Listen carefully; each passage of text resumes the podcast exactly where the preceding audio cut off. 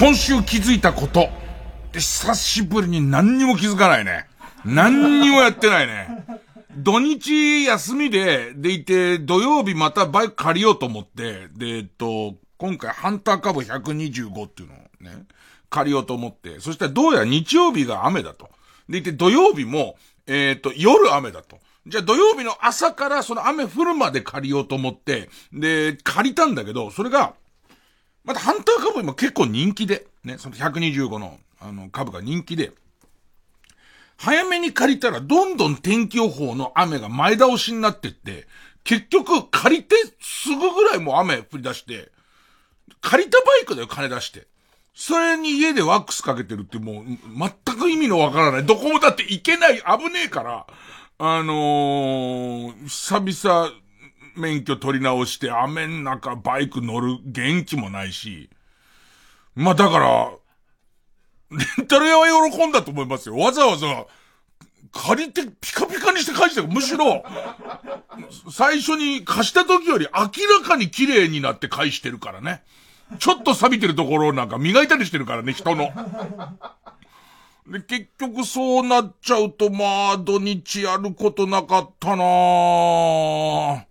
で、まあまあ、毎回デスストラ話してますけど、デスストランディング終わりました。デスストランディング、なんか、ちょっとした俺の勘違いで、行くとこに行ってなかったから、その先週言ってた、トラック、トラックの発明されない世界線で生きてるっていう問題は、割とすぐクリアできて、あ、トラック使えるって思ったんだけど、もうあまりにトラックないまま終盤まで進めちゃってるから、そのトラック使うとこないまま、なんかこう、難敵を倒して、で、びっくりしたのが、エンディング的なやつすげえ長えのよ、ムービー。エンディングのムービーめちゃめちゃ長えんだけど、それをもう完全に1回目の時ガチ飛ばししてるから、こんなあるんだ、この話、つって。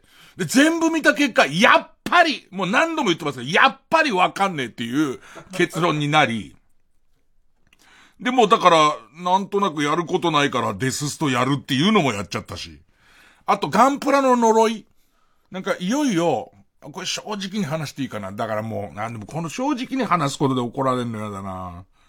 100分の1、マスターグレードドムを運よく抽選で手に入れましたと。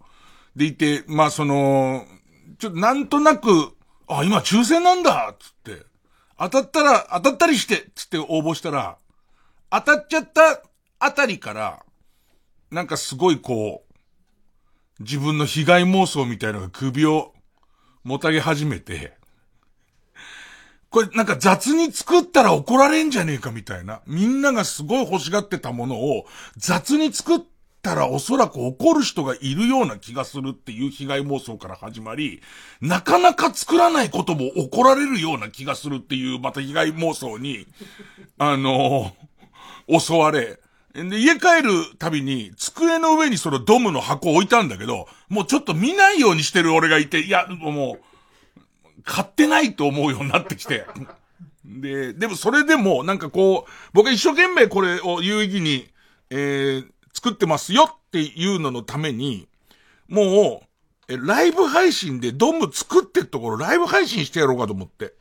でいて、えっと、机のこう、上とかを全体的に俯瞰で撮るカメラと、あと近くを撮るカメラを二つこう切り替えられるこうシステムみたいのを部屋に組んで、でいてそのマイクで喋りながらドム作ろうっていうシステムを組んでる途中。で、その、指のアップとか、あのね、結構これは、え、配信とか SN、S を発信する人あるあるで、で、自分もそっち側の性格とかよくわかるんだけど、写真とか映像を出すと、その俺の伝えたいとこじゃないとこすげえ見る人いるじゃん、なんか。あれね、超嫌なの。あの、多分、俺だけじゃない。俺だけじゃなくて、あの、そんなことより後ろに映ってる何が気になります？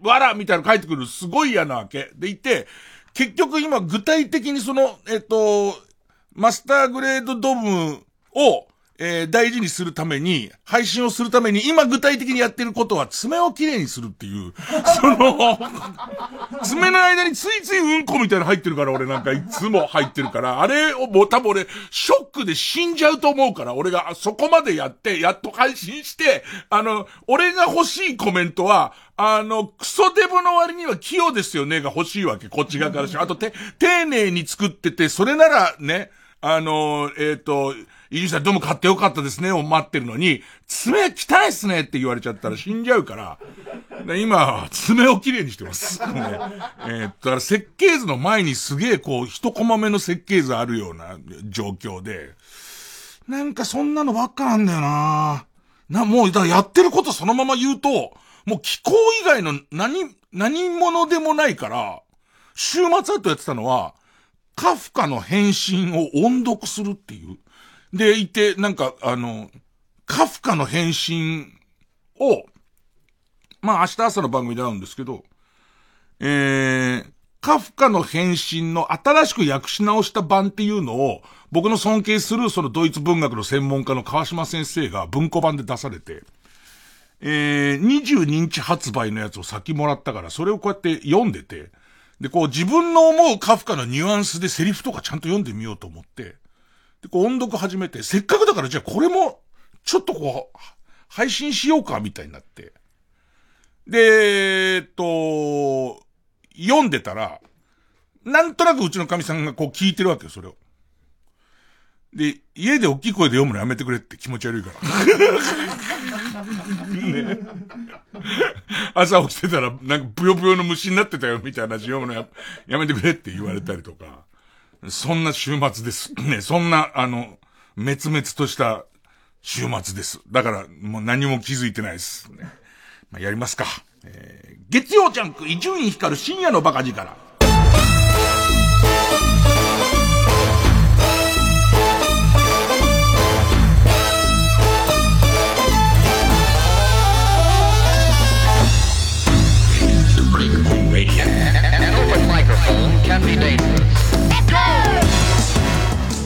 あとは何ですかね冬季オリンピックもあんま見ない。まあまあ、もともと冬季オリンピック自体がウィンタースポーツをほとんどやらないから、俺が唯一やるウィンタースポーツは、まあ、実家に住んでた頃、実家に住んでた頃、実家そこそこ広い庭があったんで、雪を降った日に自分の実家の庭にしょんべんを撒き散らすっていうのを、週2ぐらいまでやってました。ね で、それ以外のウィンタースポーツを全然やったことがないんですよ。もう大回転、大回転ですよ。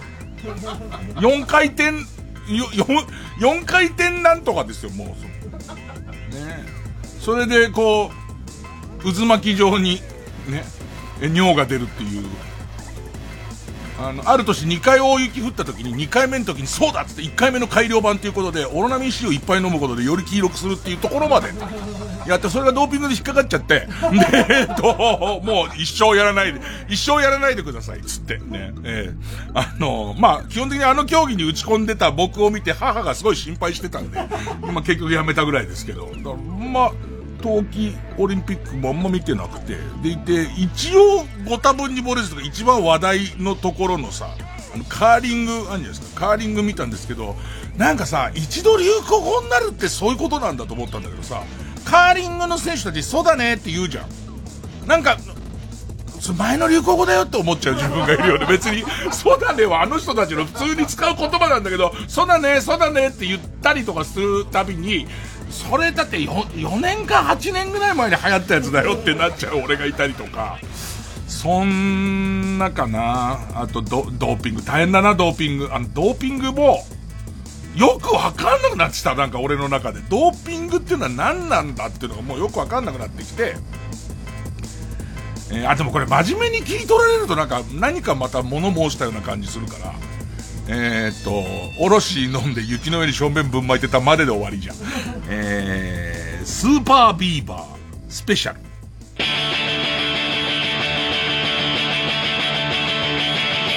普通が普通であるために努力している人がいる信頼なんて気を抜いた途端に甘えに変わる何の気なしに撮った何でもない写真を何の気なしに見返して涙が滲んだ。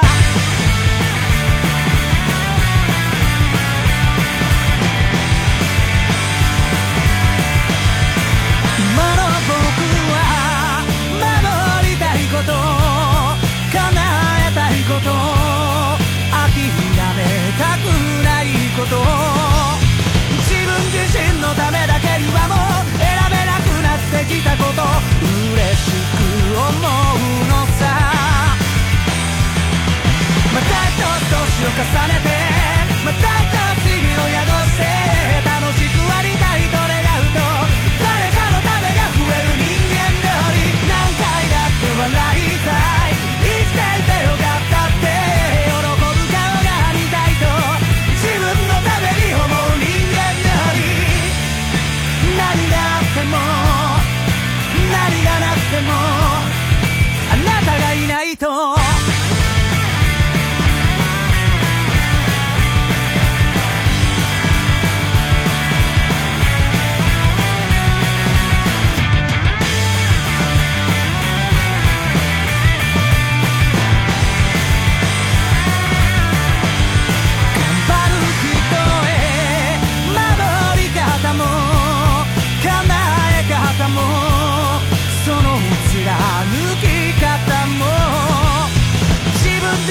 のためだけじゃない。そんな幸せなことはないよ。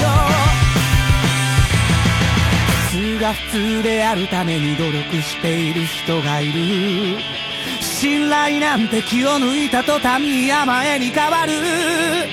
何の気なしに撮った。何でもない写真を。何の気なしに見返して。涙が滲んだ。を重ねてまた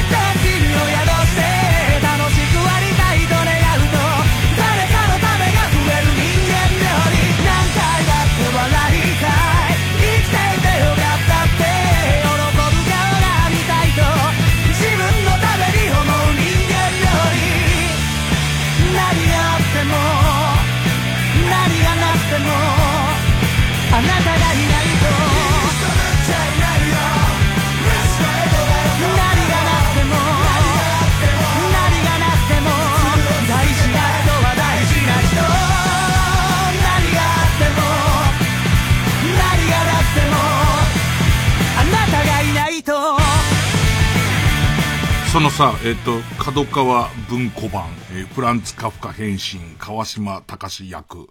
で、まあ、発売が22日日付があって今日のやつの頭が、えっ、と、ある朝グ、グレゴール・ザムザが落ち着かない夢にうなされて目覚めると、自分がベッドの中で化け物じみた図体の虫けらに姿を変えていることに気がついた。広角のような硬い背中を下にして仰向けになっており、頭を少し持ち上げると、弓なりの段々模様で区切られた丸っこい茶色の腹が見えた、みたいな、ね。で、うちさ、リビングでさ、神さんがさ、えっと、俺ドラマあんま見ないから、神さんなんか月9かなんか、月9だったか、なん、なん、忘れちゃった、ね、えっと、それを、ヘッドホンして、見てて。で、その横で俺がこれを読んでるわけ。家気持ち悪くね？すげえ家気持ち悪いよね、この家ね。えー、でもやっぱなんか、すごい、こう、面白くて、で、なんか別に、これが売れたところで僕に印税が入る。僕のお金になるやつは、その、えっ、と、名著の話っていう本です。えっ、と、これに関しても書いてますけども、えーの本で、それはもう売れれば売れるほど、僕にもうお金がザックザク入ってくるっていう、えシステムなんですけれども、あのえっと、これを紹介したところで僕には一銭もお金が入ってこないんですけども、ね、えっと、この新しい新版の、その角川文庫版の、えー、と、川島隆役、カフカの変身のいいところは、いわゆる普通の結構文庫本にしても薄い感じの文庫本なんですけど、カフカの変身自体はそこまで長い話じゃないんで、半分なんですよ。えっ、とね、101ページなんですよ。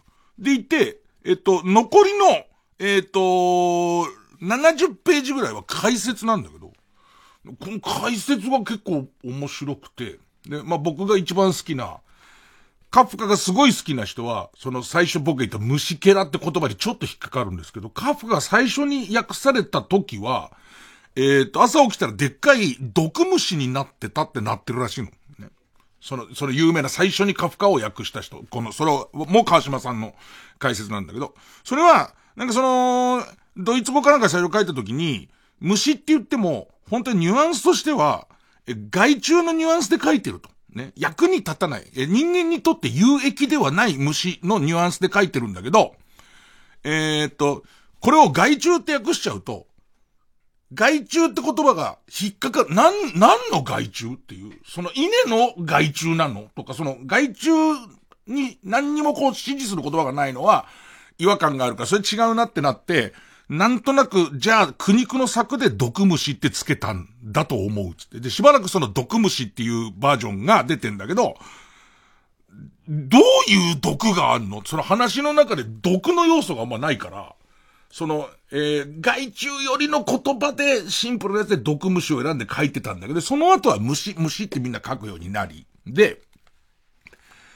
今度、川島さんがその、役に立たない、有益ではないっていうイメージを入れた言葉としてなんか虫けらを選びましたよ、みたいな。あ、なんかその、奥行きの面白いところ。あと、カフカ自身は、自分は絶対体が弱いから、あの、早く死んじゃうんだっつってずっと陰滅滅としてる時代があるんだけど、すげえ健康だった話とか。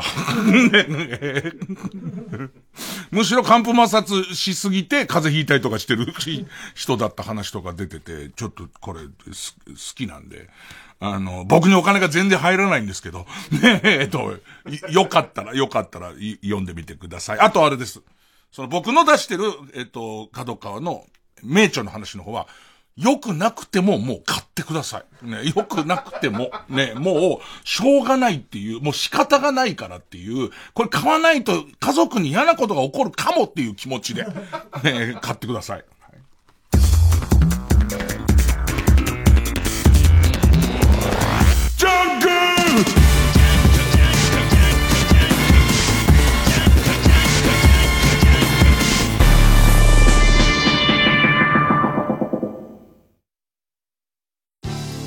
TBS ラジオジャンク。この時間は小学館中外製薬マルハニチロ伊藤園ホテルズ。他各社の提供でお送りします。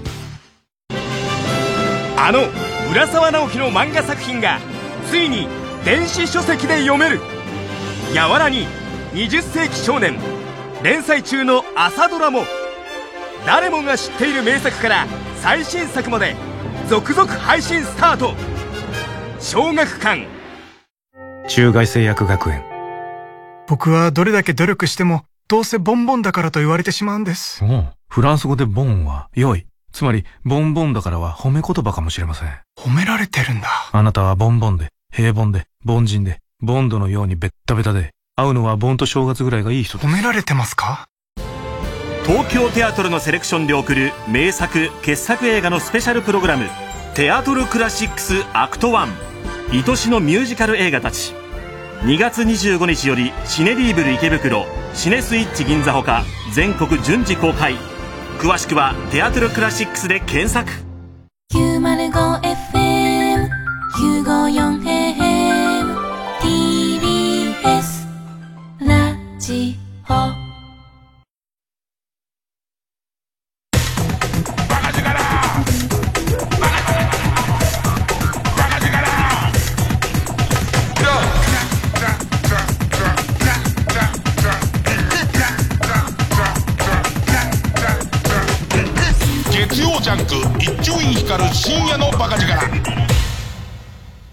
でも、自分がこう目覚ましたらさ、横で巨大な俺がだよ。ね。巨大なほぼ役に立たない俺が、カフカの返信を一人で音読してるっていう、もう悪い冗談だもんね。なんかこう、二重構造で。うん。まあと、まあ、かといって別に、後ろ向きで暗いっていう感じでもなくて、えー、っとね、まあ、だんだん草野球シーズンが近づいてきて、で、もうだからコロナ始まった時になるから、もう2年、2年前ってことになるのか。忘れもしない、そのコロナ始まる始まらないみたいな、その、沖縄のに停泊してる客船の中で何やら病気が流行ってるらしいっていう時に、俺沖縄キャンプちょうど行ってて、すっごいこう人事で、なんか中国で変な病気流行ってるらしいよね、みたいな感じで、えー、っと、で、俺らも草野球そろそろ始まるなってやったら、あれよあれよという間に、えー、まあ、いわゆるコロナ禍ってことになって、で、野球、その野球場との公演はもう貸しませんみたいな状況に結構なって、もうもちろんだから野球なんかやってる場合じゃなかったんだけど、で、数ヶ月全く体動かさないで、そろそろそういうのも回、一旦こう緩みましたよみたいな時に、久しぶりにキャッチボールやったら、肩に激痛が走って、で、もうボールが2メートルぐらいしか投げられなくなって、2メートル、激痛で2メートルだよ。激痛で2メートルってもう投げる必要がないよね。激痛でストライクが1個取れたりとか、激痛だけど160キロ出んなら、それは投げる意味あるけど、もう投げなくていいじゃん。でいて、まあどうやらそれは50肩というやつらしいってなったのが、多分5月とかだから、もう丸2年間ぐらいもう野球全然面白くなくて、野球場には行くんですよ。行って、で行ってその監督みたいなことはやるんだけれども、もうちょっとこの、痛いかもって思いながら、あのー、プレイするのも嫌だから、ほぼほぼ行っただけ、行っただけで、ま、あの、試合見てるだけっていう状態で。でもなんかこう、久しぶりにやっぱ野球やりたいってことになって、打つだ、相変わらず手はもう全然上がんないから、打つだけだったらっていうんで、その打つのに、このスイングの仕方とこの構えの仕方だったら、右肩に激痛走らないっていうのを、えー、っと、正月明けぐらいからからかな、ずっとせっせとバッティングセンター行って、えー、っと、やってて、だんだん手応えが出てきて。で、先々週かな先々週、えー、ちょっとこう昼ぐらいは気温10度行くようになってきたから、まだ草野球場誰も借りてないんだよ。もうこの時期なんかもうガランガランなんだけど、草野球場を借りて、で、それからあと、その施設で、ピッチングマシンも貸してくれるっつって。で、ちょっとその、バッティングセンターではわからない感じで、飛距離がどれぐらい出るのかとか、えっと、自分のフォームでどれぐらい、こう、今、ヒット性が出るのかを試したいからって、えっと、わざわざグランド借りて、ピッチングマシンを借りて、でいて、えっと、若手の何人かにご飯おごるからちょっと付き合ってくれよ、バッティング練習やりたいんで、つって呼んで、でいて、あとまたいろんなことで、その、こう、何やっても怒られるからさ、その球場自体は二面球場つって、ちょっと長方形の対角線に2個マウンドのある球場なんだけど、えっ、ー、と、まあ、1.7個分ぐらいを、外野は重なるんだけど、一応二面として使いますよって球場で。で、じゃあ、あの、こっち側試合でも何でもなく、ただの打ちっぱなしをやるにもかかわらず、練習したり借りてる人の方に迷惑かけちゃ悪いからって言うんで、二面とも借りて。で、その二面とどんな大きい当たりがバンバン飛んでも迷惑かかんないように二面とも借りて、でも打つだけ打って、そしたらそれ全部ボール拾いに行ってみたいので、バッティング練習しようっつって。行ったんだけど、これがもうさ、びっくりするぐらい飛ばないというか、まあ、まず、えっと、内野ゴロしか打てないのね。だどんどんその二面借りてることがすげえ恥ずかしくなってきて。なんかそこ手伝ってる4人ぐらいの若手もなんでこの人二面借りてんだろうっていう。全然行かないんだから。もう全、もう何に、その二面、誰にも迷惑かからないんだから。二面どころか、ね。一面の外野にも届かないから、もうずっと内野ゴロを打つ練習みたいになってて、で、全然ダメですねってことになって、で、えっと、これバッティングもダメだなって、今な、それ、それがもうちょっとバッティング無理ってなってきたんだけど、何か野球のポジションで俺はやれることはないのかっていうんで、急にハマりだって、みんなが俺もうその内野ゴロしか打ってないから、あのー、ピッチングマシン、グランド2時間借りてるし、ピッチングマシンも2時間借りてるんだけど、もう最初の30分か30分内野ゴロ打ったらもう大体人の人生の1年分の内野ゴロも打ったから、もうこれ以上打つと、あのー、足んなくなっちゃうから、日本の内野ゴロが足んなくなっちゃうから、あの、もういいやつって、で、代わり番号に今度、その、玉拾いに来てくれてた若手たちがバッティングやって、それがまたすげえ打つわけ。で、そこで俺が目覚めたのが、もう玉拾いすげえ上手になろうと思って。でいて、その、これから、えー、そのバッティング練習を週に1回ぐらいのペースでやるからねってもう言っちゃってるから、もう内野ゴロばっかりだからもう打つ気なくなっちゃったとも言えず、あの、またやるんだけど、その、しかも2面借りて、2面も予約しちゃってるから2面借りて、で、やるんだけど、もう打つ気は実は俺あんまなくて、えーっと、とにかく誰よりも上手に球拾いがしたいっていう謎のテンションになってきてる。で、一周目のその俺がずっと内野ゴロを打ってる時は、この前で座ってる河野家族も来て、まあ河野家族はバンバン打ってる。外野に迷惑か。お前が払えよ、二面の方は。俺は二面の芝の一つも傷つけてないんだから。泥の一個も凹ませてないの。お前がやってんだから、あれは。ね。だから、やってたんだけど、二周目は河野くん来れなかったんで、その時に俺が現れた時に、えー、っと、買ってきたのが、背中に背負うカゴわかるなんか。背中に消化ごと長いトングっていうのを買ってきて。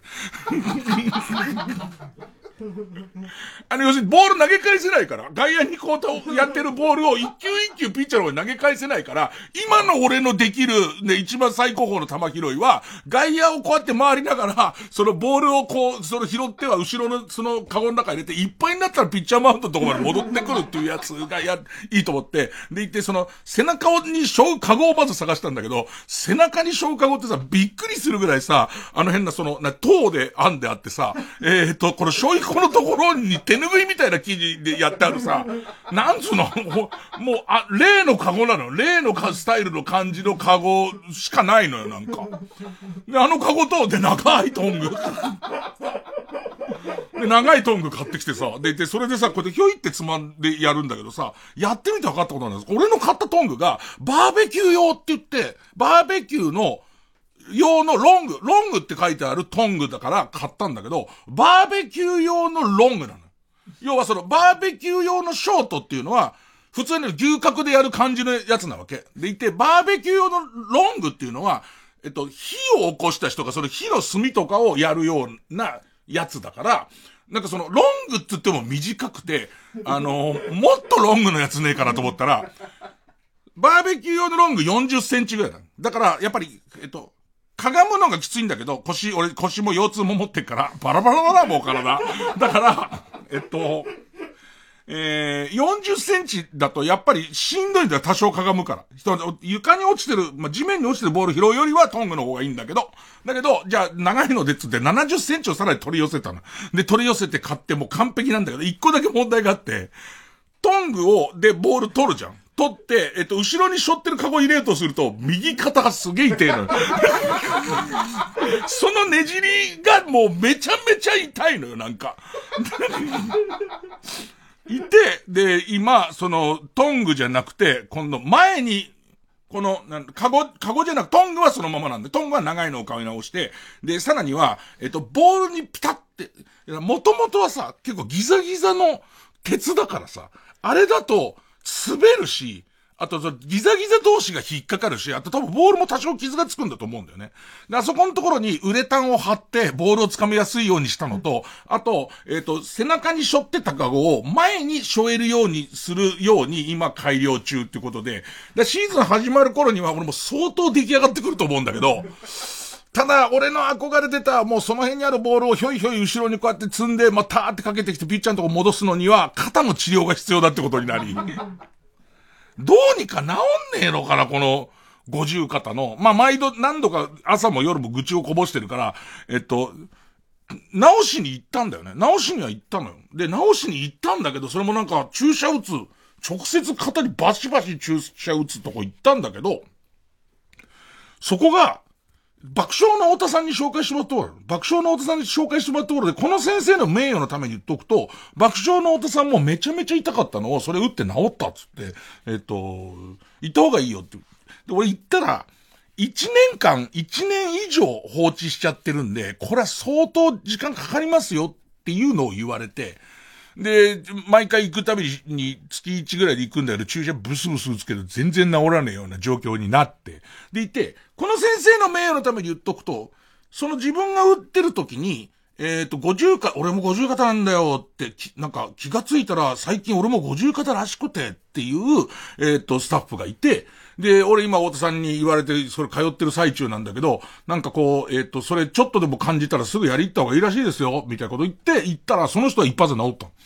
だから俺は多分置いといちゃったせいで相当こう悪化してると思うんだけど、まあその50肩経験者が言うには、大丈夫大臣君って俺の場合は2年で治ったからっていうの、2年で、それもなんかね、何の前触れもないんです。で、長島一茂さんも50方なったって言うんだけど、何をやっても、だからその長島一茂ほどのそのネットワークを使ってありとあらゆるスポーツ系のお医者さんに行っても、その悪化しちゃったその50方は一切治んなかったんだけど、一茂さんが言うには、ある朝起きたら突然治ってたっていうのね。でいて、この、ラジオに来る朝の番組だから、おっさんもいっぱい聞いててくれるんで、そのおっさんたち、要するに俺の先輩五十方の皆さんたちが言うには、みんなそうなの。大体、何やっても治らないと。何やっても、どんなに効くって温泉に行っても、どんなに効くっていう生態に行っても治らないけど、急に2年後、もしくは長い人は急に4年後、ね。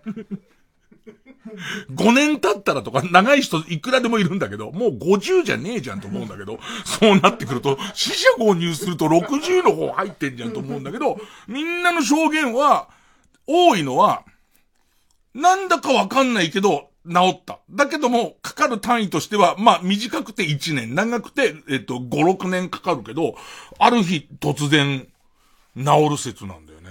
なんかさ、賞金稼ぎみたいなやついない？なんか俺、じゃあ、直してくれたら、直してくれたら、俺がいく、じゃあ、例えば、20万出してもいいよ。直してくれたら20万出すから、その代わり、こいつは直、なん、まあ、じゃあいいわ。1ヶ月単位で直してくれたら、俺20万払うけど、えっ、ー、と、えー、でかい口叩いてチャレンジしたのに、治んなかったやつは名前をネットにさらすよっていう、こいつは、あの、できるって言ったけど、治らないっていう、だからその、勝負を、俺の肩を直すことで、誰か勝負かけてくんないかなと思うんだけど、あのー、応募したらステッカーもらえますかってノリの人はやめてくださいね。体のことなんで。深夜のバカ力カードは何枚もらえるんですかみたいのは違うんですけど、まあ、あと正式な応募はかけませんけど、もうもはや、この肩治るんだったら俺に、20万でも今安いこと言ってるかも。俺、もっと出してもいいかなっていうぐらい、肩直したいわなんかないのか、ないのか、ロシアの医者がなんか打ってくれんだったら俺は打ってもらうよ。俺別に公式な競技出ないから、なんかね、あとドーピングの話を思ったんだけどさ、ドーピングなんでダメなのみたいのが、いまいち俺の中でだんだんわかんなくなってきて、基本はわかるよ。基本はわかるけど、やんない方がいいのはわかるけど、あのー、命縮めちゃダメじゃん。まず。命縮めた体の健康に被害が出てちゃダメじゃん。もうドーピングしてもいいんだけど、平均寿命より長く生きたところでメダルもらえるってのはどう？もう、ド、ドーピング、あのね、いつも思うんですよ。ドーピングフリー級っていうのを作った方がいいって昔から半分冗談で、ここ大事。半分冗談でずっと言ってきてるんだけれども、あの、やっぱり、じゃあ、体に害があってもいいかってさ、ダメじゃんか。だから、ドーピングフリー級に参加した人はその場で表彰式とかなくて、世界の平均寿命より生きた時点でそれは OK ですってなるみたいなね。なんだ、ドーピングありってことになってくるとよくわかんないのはさ、スキージャンプで着地はどうでもいいやつみたいなやつでしょ、要は。見てらんないよね。それが行われてるんだと思うと見てらんねえなとか思ったりとか。ただね、俺の肩はもうドーピングでも何でもいい。何でもいいから、何でもいいから直して、魔法でも、魔法でもいい。ね、何でもいいから直してほしいわ。ね。で、ついでに160キロ出るようにしてほしい。月曜ジャンク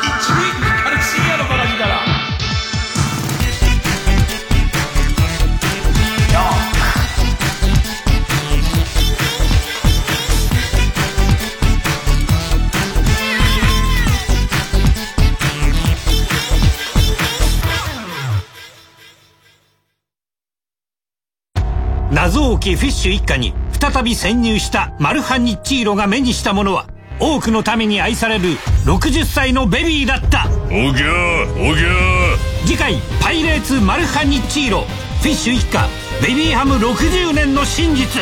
フィッシュなのにハム？マルハニチロプレイステーションプレゼンツマイゲームマイライフ24日のゲストは前回に引き続き歌手の青井エールさん弟はモンスターハンターワールドアイスボーンで世界ランカーですね。タイムアタックみたいな？そういう。あ、そうです。 RTA ですね。1位って？え？1位です。で、何個も1位取ってます。詳しくは木曜夜9時から。行こう献血！明日の予定がノーマーク？ノーマーク？なら。献血行けばいい。待ち時間がな？事前予約でスムーズにこれぞ令和のスマート献血。 Let's reservation。予約して。行こう献血。日本赤十字社。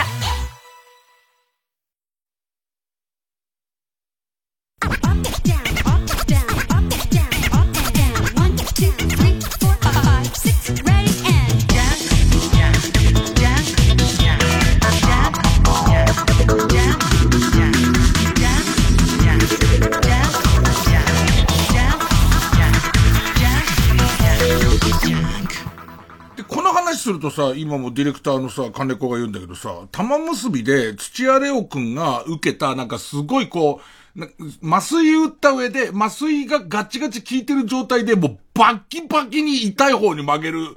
それも音するんだって、あれ。バキバキバキバキって、その、ラジオのマイクに乗るぐらい音するらしいんだよね。で、その施術の話を今もディレクターの金子が言うので、みんなから聞かされるのね。でいて、えっ、と、レオ、レオ君は治ったの？って聞くと、今リハビリをして随分上がるようになったっていうので、リハビリじゃねえの、それは。その、今、だって、その話聞いたの随分前だよ。その、えっ、と、土屋レオ君が五十肩をそれをやったって聞いて、で、土屋レオ君が、すごい、レオだけにライオンズのエースとして、あの、大活躍してるんならば、俺もそれを言いきますけど、ね、一応聞こえてくるのは、随分マシになったぐらいの話を聞くわけだ。そこなんだよね。もちろんさ、リハビリもやりますけど、やりますけど、俺の中に来てる今1年ないし2年ないしで、もう2年経ってるからね。で、その3年ないし4年ないしで、何にもしねえんだけど急に治るものなわけじゃん、これ。突然治るっていう症例がある中で、土屋レオ君も結構、だって1年は経ってるでしょ？ねえ、経ってるよ。だって俺が聞いた50型になったって話の時にそれをやるとかやったとか話聞いてるってことは、2年近く多分経ってると思うんだよね。ってことは、それが今治りかけてるっていうのは、本当にその施術なのっていうと、よくわかんないじゃん、なんか。だから、直してくれよ。ねえ、とにかく、新しいのに変えてくれよ、じゃあもう、いいから、ねえ。嫌なのはさ、じゃあさ、もうしょう、もうこうなったら、あの、ジョーブ博士のやつ、なんつったっけ？えっ、と、な、なんとか、えな、トミー・ジョン手術。トミー・ジョン手術やってもいいんだけど、トミー・ジョン手術やって結局元の100キロ出るか出ないかになるんでしょ。それもな、それもっていうね。えー、コーナーいきます。直そう私のひどすぎる偏見コーナー。春を愛する人さあ、えー、ついつい皆さんの、そして私の汚れた心の中には様々な偏見が生まれます。ね。えーその偏見をなかったことにしてるといつまでも心の奥底に偏見を抱えてることになりますから、一度口に出すことで、それは違うんだと。それは偏見なんだということを確認していこうという大変道徳的なコーナーです。えー、ペンネームソフィーと双子の姉妹。古舘一郎の言葉攻めは上手かもしんねえけど気持ちよくはないだった。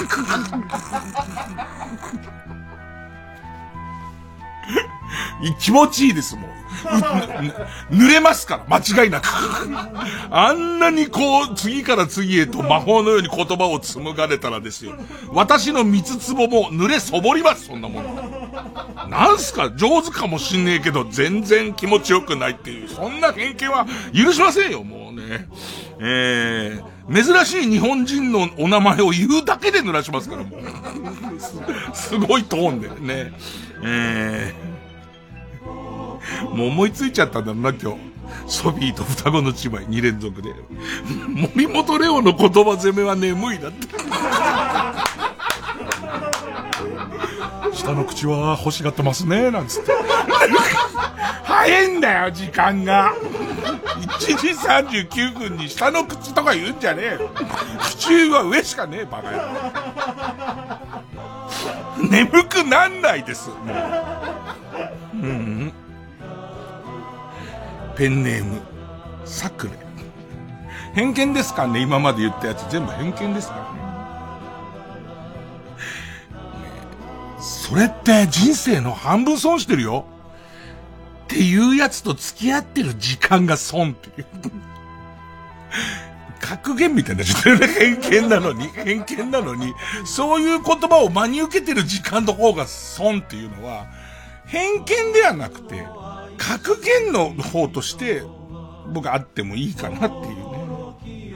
こっちどうですか？ソフィーと双子の姉妹いっぱい呼ばれてますけど、中リーさんのテトリスは隙間だらけ。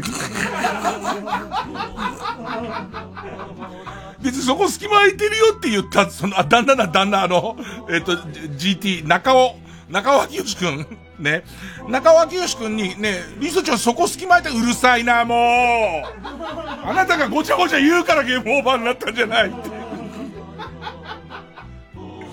このね、ソフィーと双子の姉妹さんは、おそらく言葉攻めってワードでババンって何個か出て、中リーサでも出たんだと思うんですけど、ソフィーと双子の姉妹、中リーサは、マリオカートで、キノコをゲットすると、カーブだろうが何だろうがすぐ使う。うん。えー、ペンネーム、大人用ついたて。ノグソをするやつの半分は愉快犯って。僕は、あのー、ノグソをする側として、えっと、する側として、あのー、反応させてもらいますけども、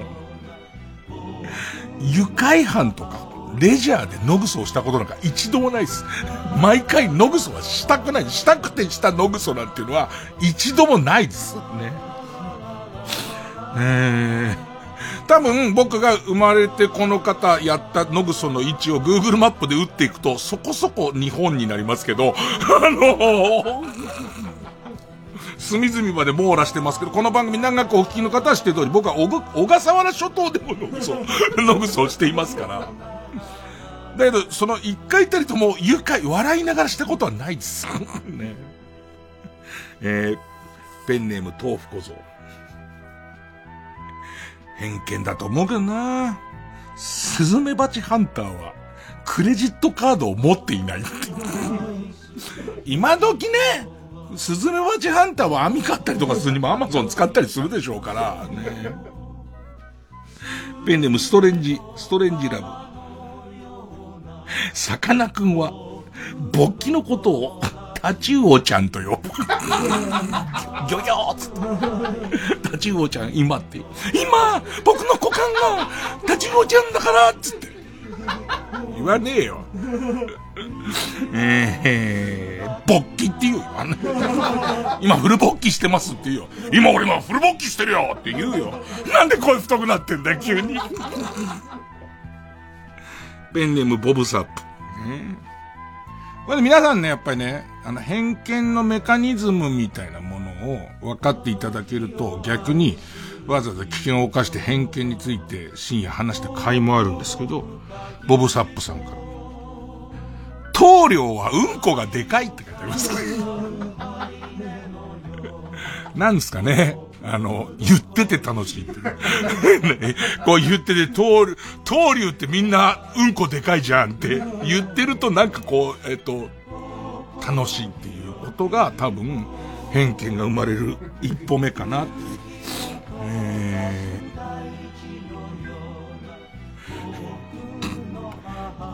ペンネーム。えー、腹の中は真っ黒な白執事。何を食べようが、第一声が甘い甘くて美味しいというグルメリポーターに限って、スイーツを食べたとき、甘くなくて美味しいという、なんか、なんかちょっと、やばいやばいやばいやばい。なんか、なんか、本当だよ。なんかチョコレートパフェ見て、ちょっと想像してよ、なんか。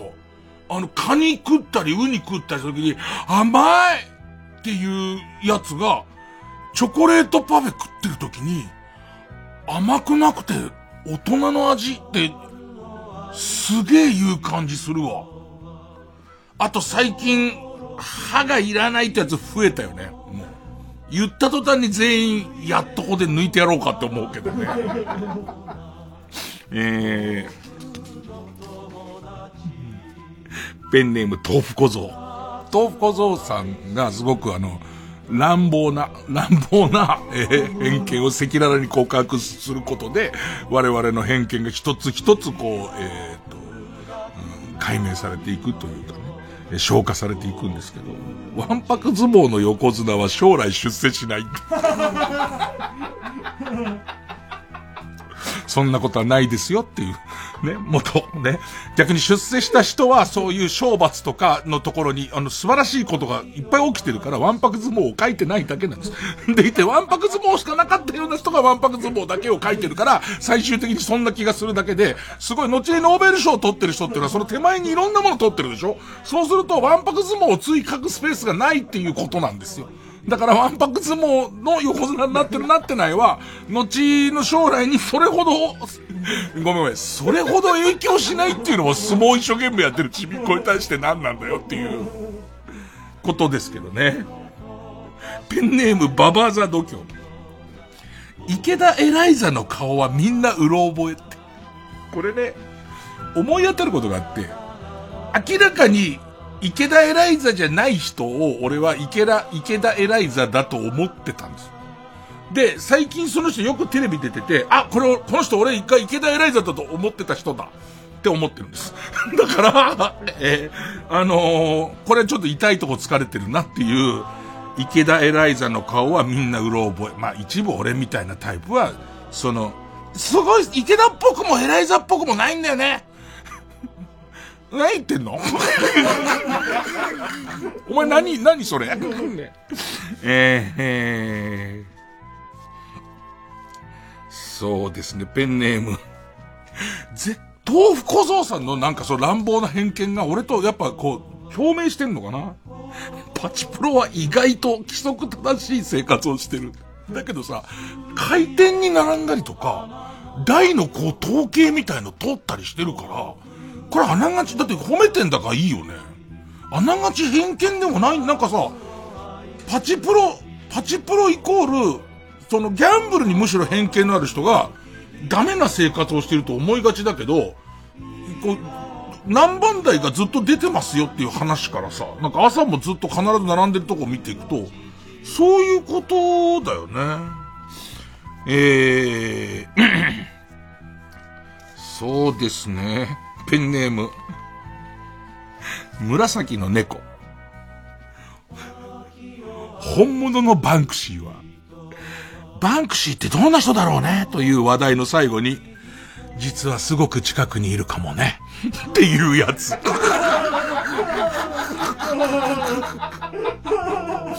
爪の間に塗料が入ってるからね。ねねそこがずっとアップになっていくとそこ塗料が入ってるからね。えー、そうですね。ラスト。これ辛辣だなペンネームハム。村上春樹の小説の登場人物は、ハルキストを馬鹿にしてそうって。すごくない？このセンス。すごくねえじゃねえよ。このコーナーの趣旨として、すごくねえじゃねえよ。あんな売れてる小説いろんな人いるわ。えー、ということで今日もみんな反省しましたね。えー、ということで、偏見がどうしてもあるんだっていう人は、それをこう隠して自分の中で育て続けるのをやめて、私はこんな偏見を持っていました。とても恥ずかしいことです。という形で、えー、こちらのコーナーにお送りください。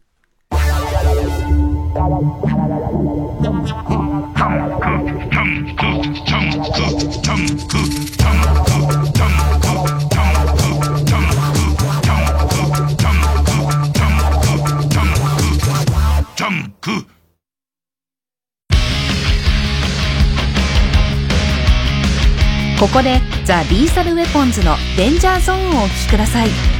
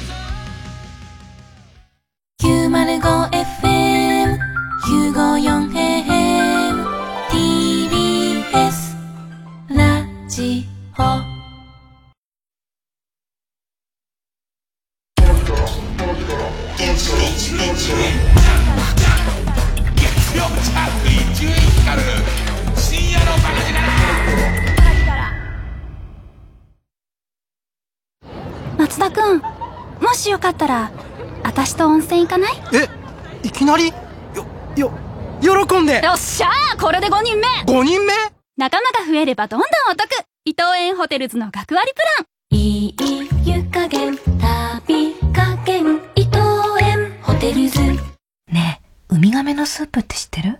はいかいいえで答えられる質問をして、真相にたどり着くゲームのことだよね。そうそう。じゃあ、私の行きたいイベントは何でしょう？それはオンラインイベントですか？はい。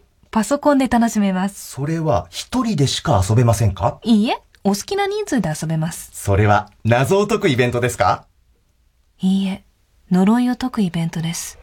呪い？オンラインホラーシアター×ウミガメのスープ。心霊配信の夜。開催中。詳しくは心霊配信の夜で検索。TBS ラジオ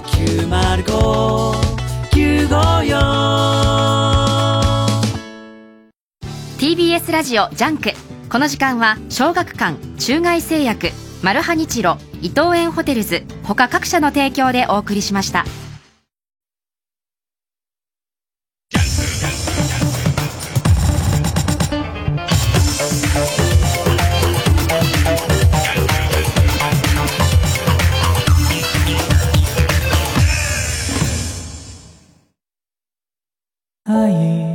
TBS ラジオ公演林部聡30歳の旅立ち叙情歌を道連れに。口ずさめば目に浮かぶ風景。耳にすれば思い出すあの日々。金銭に触れる名曲の数々を林部聡の柔らかな歌声でお届けします。3月12日土曜日八王子市芸術文化会館で開催。チケットは各プレイガイドで販売中。お問い合わせはザ・カンパニー03-3479-2245または TBS ラジオホームページのイベント情報をご覧ください。TBS SDGs 私はゴミが減るように鉛筆や消しゴムなどを最後まで使い切るように心がけています。油を新聞に入れてオイルボールをなくす取り組みをしています環境や貧困不平等など様々な問題を解決し地球を笑顔にすることを目指す世界共通の目標 SDGs まずは SDGs について知って考えることから始めましょう。地球に優しい取り組みはあなたの身近なところにあります。やってみようよ SDGs TBS ラジオ主催みんなで作る復興コンサート2022 Supported by 日立物流。仙台フィルと中村雅俊が夢の共演。3月6日日曜日宮城県名取市文化会館で開催。チケット販売中。詳しくは TBS ラジオイベントページをチェック。伊集院光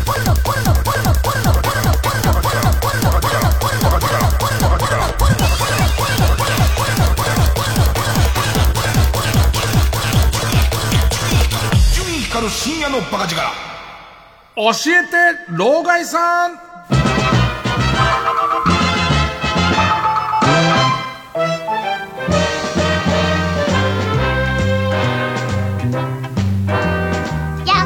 ちの若手構成スタッフの一人のビンちゃんが、えー、っと、ザベスト店の話、ザベスト店っていう、その、俺が小学校5年生ぐらいに始まって、まあまあ、伝説の番組とかで一応スペシャルとかでもやってるから、まあ、わかると思うけど、ザベスト店の話になって、その時に、電リク、電話リクエストと、そのハガキリクエストみたいのがよくわかんねえみたいな話になって、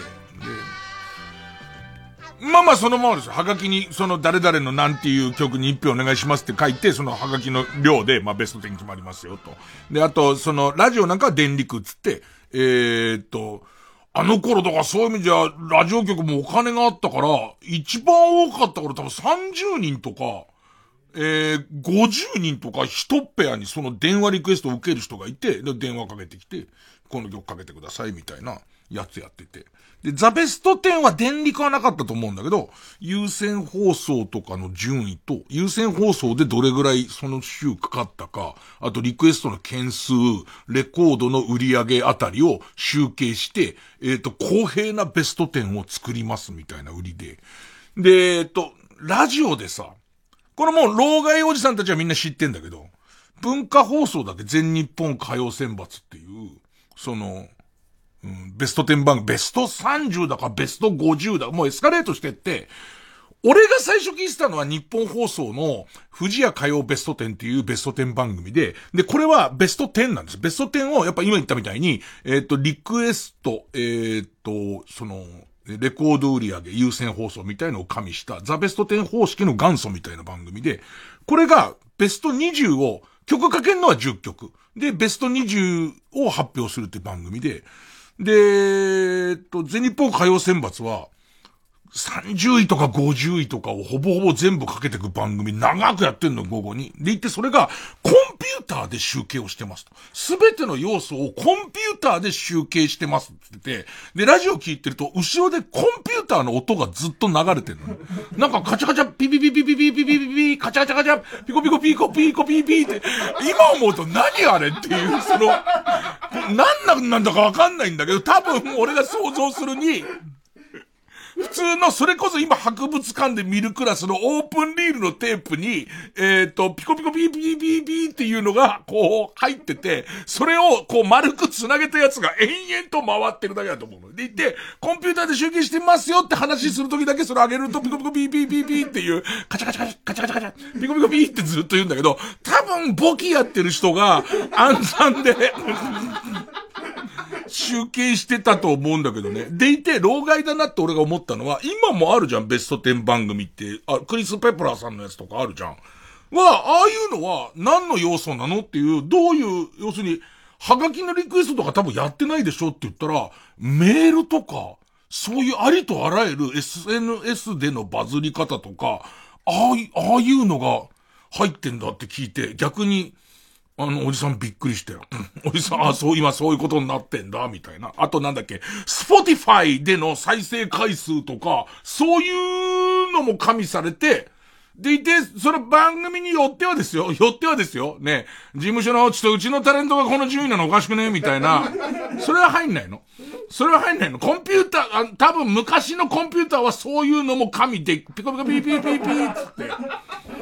なんでうちの、うちのは8位でこれが6位とかちょっと逆にしてくれと、ピコピコピーピーピーピーってなって、みたいな噂ね。噂はね、噂はいろいろありますけどね。えーと、行きましょう。えー、要するに若者に、が、若者が、えっ、ー、と、人生の先輩にいろいろ質問する、えー、そういうコーナーです。えー、そうですね。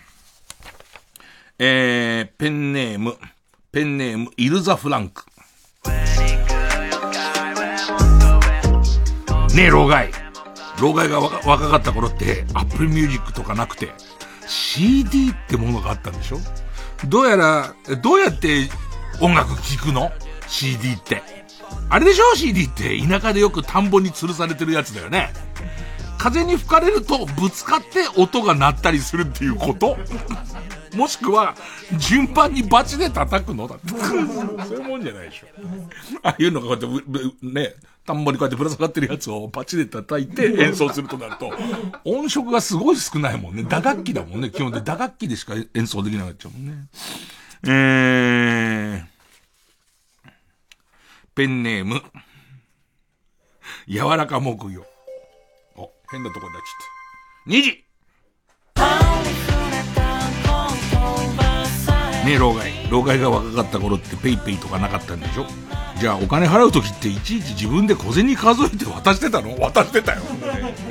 それってミスが出ない？ひょっとして、ゆで太郎でお会計の時にわざと時間聞いたりして支払いちょろまかすとかできた？お前知ってるじゃねえか明らかに。その店をゆで太郎に蕎麦屋に設定してる時点でお前どうやったって Z 世代じゃねえじゃねえかよ。本当にお金離れすごいね。お金ば、本当に自分が、えっと、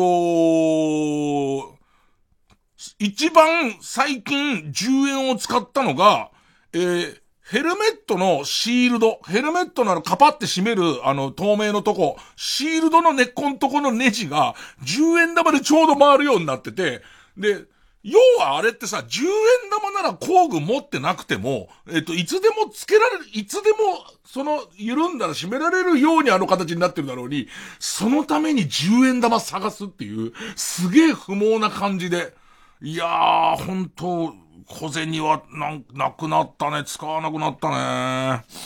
えー、ペンネーム、巨船の葉っぱふみふみ。祖先の葉っぱふみふみで10代だともう笑っちゃうけどね。ペンネーム、ペンネームセンスにね。俺たちでそれ知らないんだから。54の俺たちが別にリアルタイムで見たわけじゃないんだから。巨船の葉っぱふみふみ。ね、老害。老害が若かった頃ってテレビカメラの性能も今と比べたら悪かったでしょ？望遠レンズも今ほどの倍率がなかったとすると、野球の中継なんてどうしてたの？ピッチャーの横に肩にカメラを担いだカメラマンが、村西監督的な人が、もうピッチャーのすぐ後ろに、だって今でこそもうセンターのところから、今のあの倍率で、その、撮れますけど、昔はそんな倍率のカメラなかったはずだから、もうピッチャーの後ろにぼんやり突っ立ってる、そのカメラさんがいて、でいて、多分、避けんのがうまいのかな、ピッチャーライナーとか、ね。えー、ピッチャー会社危なくない？って書いてありますけど。でも、俺がある程度物心ついた時は、あのセンターカメラにな、なってたかな？怪しいな。昔は本当に倍率が足りないから、バックネット側からだったんだよね。カメラって。王選手の756号ってバックネットからかな。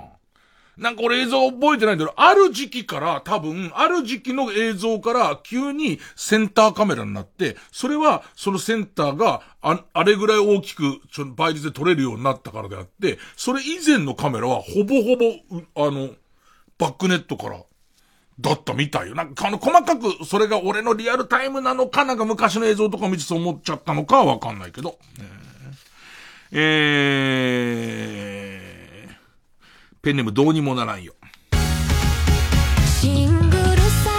ねえ、老害。昔の漫才師ってなんで愛し恋し、セントルイス、てんやわんや、エンタツアチャコみたいに、コンビ名が二人の芸名を繋げただけなの？は本当だ。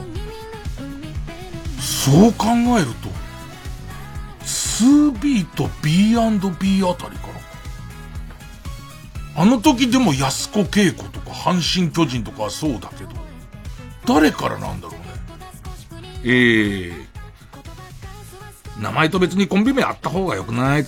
横山康と西川清で、メガネアップダウンとか、海原千里、海原万里で、千里万里じゃなくて、白塗りマシンガンズとかさ、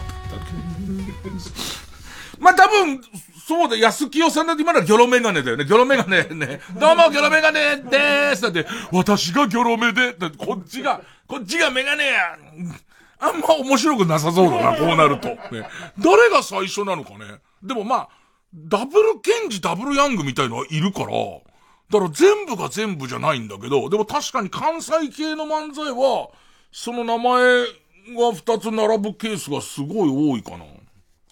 多分最初につけたのは誰とかありそうだけどね。ペンネーム、焼き魚牛肉味。ねえ、老害。老害が若かった頃って電子メールの類がなかったんでしょ？ラジオリスナーのハガキ職人は、一週分の放送にいくら使ってたの？単純に、単純にだから本当にすごい思うよね。もうすごい、だから、電力、さっきのさ、電力、そしてハガキリクエスト、はがきリクエストの時代すごいな、そう考えると。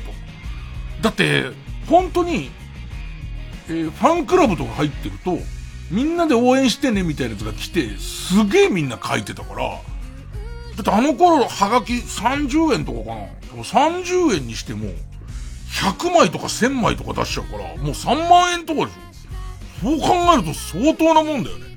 だったら3万円分レコード買った方が、絶対その人の、その事務所やその人のところに行くはずなんだけど、優勢賞が潤うっていう、謎のシステムだね。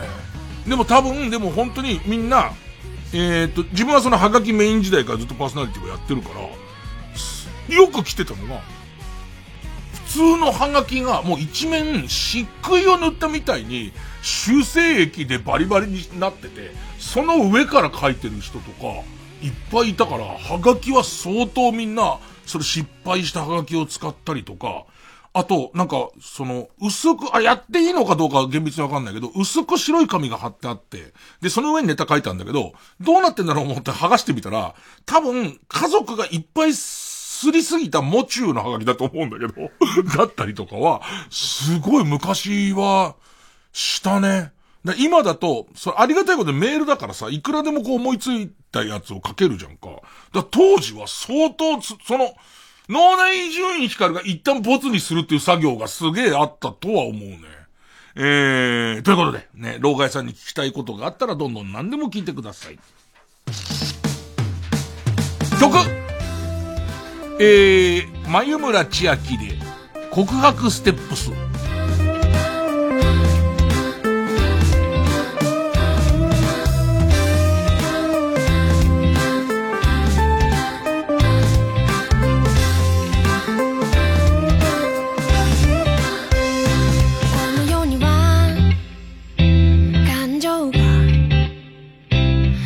えきれないほどの心がある。あいうに痛いとか。苦しくて笑っちゃうような僕らさ。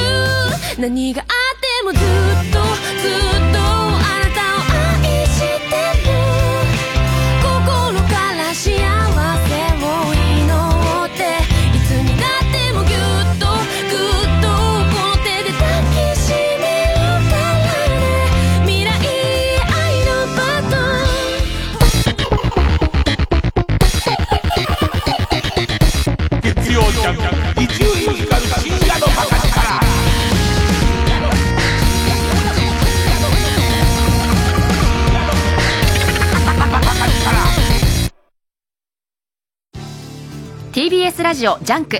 この時間は小学館中外製薬マルハニチロ伊藤園ホテルズ他各社の提供でお送りします。真相を解き明かす快感と常識が覆る快感をあなたに。新感覚ミステリー漫画「ミステリと言う勿れ」コミックス発売中。真実は人の数だけある。小学館。2年ぶりとなる全国ツアー開催決定。TBS ラジオ公演第25回ビギンコンサートツアー20223月20日日曜日21日月曜祝日 LINE キューブ渋谷で開催。3月20日はソールドアウト。21日はチケット好評販売中。お問い合わせは0357209999ホットスタッフプロモーションまで。心揺さぶる音楽をご堪能ください。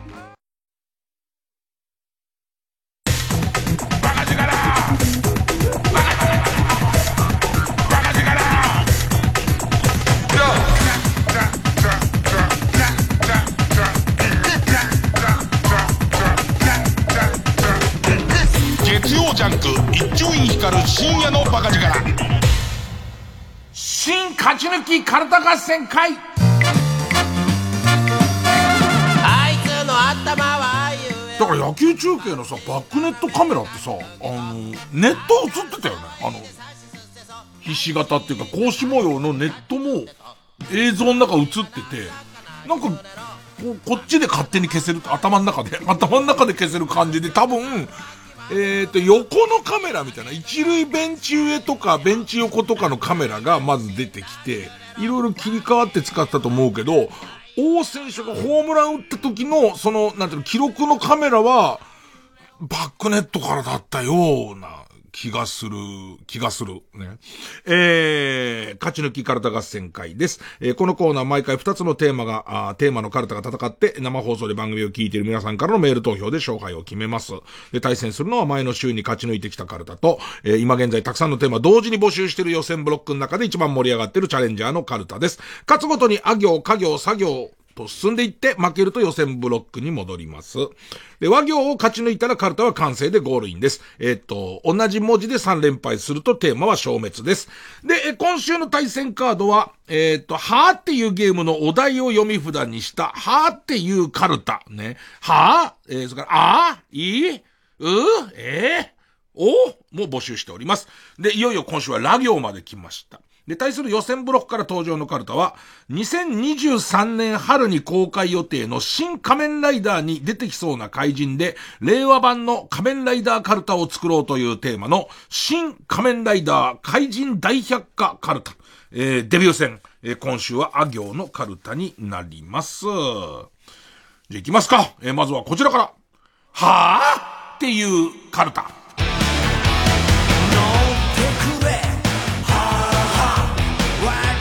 ラ行はね、なかなか難しいですからね。えー、ペンネーム、はとこは授乳中。はっていうカルタ。ラ。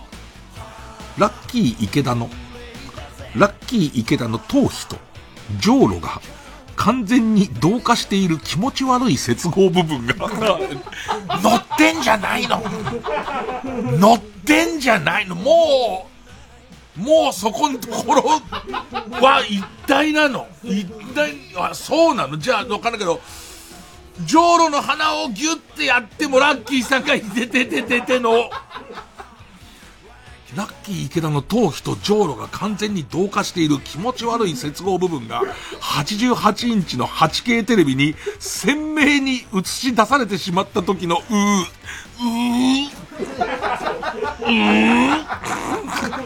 気持ちがすごい悪いよね。プラスチックと頭皮が一体化してるところだから。うわすごいの見ちゃったなペンネーム花トレイン。ラ。ランジェリーパブの用心棒から東京ガス、そしてヤクルトスワローズという経歴の選手を選手名鑑で見つけた時のえー、え？ーなんでそこだけさ、なんつうの、漠然とした職業の名前っていうか、ランジェリーパブの用心棒っておかしいでしょ、別に。それをやるとしたら東京ガスの、えっ、ー、と、ガス代集金人とか、そのメーター確認者のになっちゃうわけだから。ランパブの名前が書いてあるんならわかり、ま、乱れ咲きって書いてあるんならわかりますけど。うん。ペンネ、ペンネーム BJ サトル。ラ、ライブのために、ライブのたびに大金を落とす極太客のファン集団が、一方では、新参のファンを排除しようとする厄介軍団だと知った時の、地下アイドル運営のう、もうこんなんなんだって。絶対世の中こういう風にできてんだって、もう。そう、難しいななんていう、その、自分の、その、その自分がアイドルが好きで、でいて、自分のプロデュースしたアイドルが、えー、成長してほしいと思うもののお金はかかるしっていう、え、ー、と、自分が作りたかったライブ空間の中に、いてはいけないけれども、経済的に必要っていう人、もうそういうも、そういうもんですよね。そういうもんだからこその、うう、うう、うう、うですね。ペンネームかんざしトイレ。ら、来日した新外国人が、ホームランを打った後、まあごめ、まあごめというのを聞いた時のマルシアの、ああブラジル出身なのかな？ね、えー、ブラジル出身の選手に何かすごく、こう、周りに回って、すごい流行ってるっていう今。日本でこのギャグ言ったらバカウケだよっていう。か、通訳の人のお笑いの趣味が、もう大鶴肥満に極端に特化してたっていうこと。この番組での大鶴肥満のメジャー度高すぎるよね、ちょっとね。えー、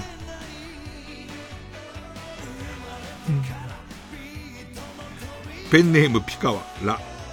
ランチパークと合力に腹パンを決められる夢から飛び起きた勢いで、無重力下でくるくる回転し続ける前澤のあーだって、あーくるくるくるくるくるくるくるくるぼんやと夜寝ててだよ、寝てて、寝てて。そしたらランチ、ランチパークって無邪気に腹をね、えー腹パンを決められたところで、腹に腹筋に力がグッて入って縮んだ分、くるくるくるくるくるくるくるくる、あーって。え、面白い、すごい面白い。えー、ペンネームどうにもならんよ。もうお笑いの人のメジャー度がわかんないよね。で、もはやさ、テレビの時代でもなくなってきてるからさ、テレビに出てる量でもなくなってきてるじゃんか。で、ラなんだけど、ラブーなんだけど、どうだよ。ラブーの知名度はどうなんだよ。えー、ラブーと言いながら手でハートマークを作るアイドル鳥越は、フリーメンソン相手に営業するときだけは、手で三角形を作って左目に当ててるんだよね。今回はこの説でいこうかな、と打ち合わせで、関、関厚夫関明夫、うん、あの、都市伝説の人。えー、ハローバイバイの関くんが行ってきた時の、やりすぎ都市伝説ディレクターのハー。ラブの知名度がわかんないです。全然。全然わかんないです。その、まあごめんもわかりませんけれども。ね、えー、ペンネーム昨日から捻挫、ラ。LINE で告白するとよ。そろそろっていう。そろそろっていう。みんな良くないよ。この、この程度の俺のモノマネで、あ、たけしだ。あ、たけし出たって思うの良くないよね。LINE でよ、告白するとよ。送ってからずっとスマホ握りしめてさ、既読になるの待つだろ。でもよ、10分ぐらいでそのプレッシャーに耐えられずに取り消ししちゃってさ、見てないよねなんて、また LINE 送っちゃうよな。と、たけしさんが言った時の、安住アナのはっていう。安住アナのすごいとこはここ、はじゃないかね。はあ、あらあら、はあっていう、はあっていう同意は僕はしてませんけれどもっていう、そう、そうなんですかっていう。ねえ、ペンネームボブサップ、ラ、ラブドールのゴミの分別に関する問い合わせを受け、燃えないゴミで大丈夫ですよ、と回答したところ、わしとの夜は大いに燃えたんじゃが、それでも燃えないゴミなのか？と言われた時の、えー、えー、めんどくせえな、なんつって。もしもし、なんとか、なんとか、なんとかく清掃家です。ちょっと聞きたいんだかの。ゴミの分別について聞きたいんだかの。ラブドール、ラブドールは燃えるゴミに出せばいいのか、燃えないゴミに出せばいいのかな。えー、燃えないゴミで大丈夫。ちょっと待て。わしとの夜は燃えたんじゃが、この人何本気なの何面白いと思って言ってんの？面白いと思って言ってんの？それとも本気で言ってんの？の感じの。え？ー、リ。ペンネーム形状記憶老人、リ。リリップスティックを食べていた。イジリー岡田が、背後にいたプレデターに食べられるという、食物連鎖を目撃してしまった時の、ええー、夢中だからね。夢中だからね、リップを最初ペロペロペロペロって、まず最初ペロペロやってる時に後ろに何か横切ったのは見えてるんですけどね。それでパクっていった時に後ろからプレデターにパカっていかれるっていう。ペンネーム、形状記憶老人。リ、ラックマのあの、俺首コキコキやってるからお前ら先笑うけどさ、ね、首コキコキはわかんないからね、ラジオで。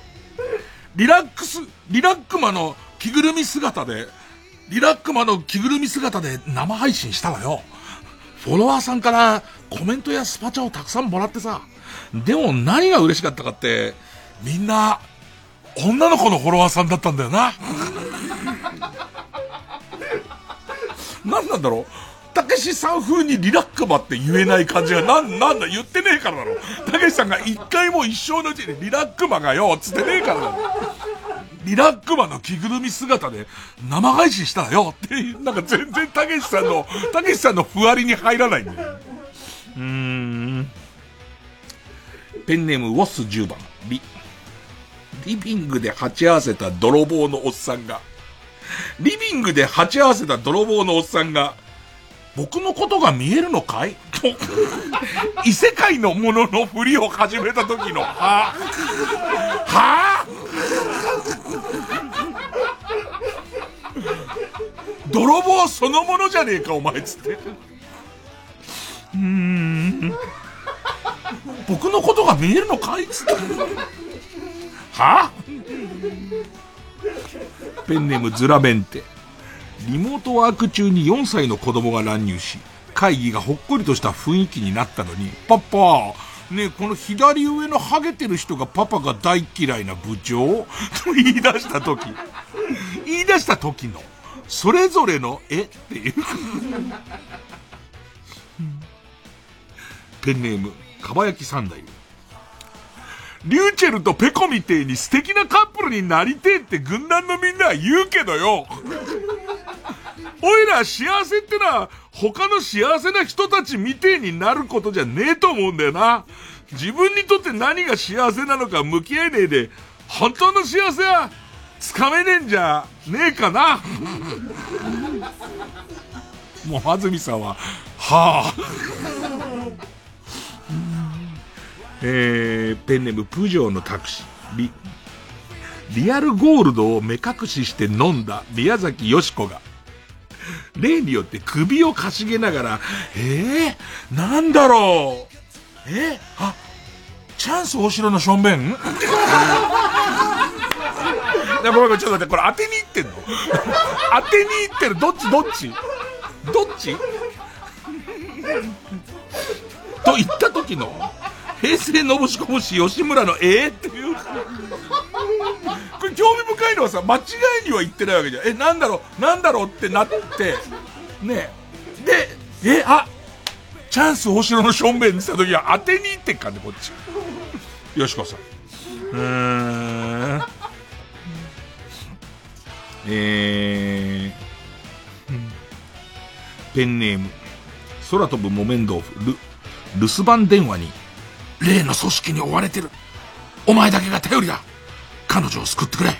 今すぐ、奴らのアジトに、おい何すんだ？やめろうわブツという音声が入っていたが、その背後に延々とドンキホーテの店内の BGM が流れ続けていた時の、はぁ、ドンドンドン、ドンキーって、だからアジトが、え、え、アジトってそういうとこにあるのっていう感じとかだね。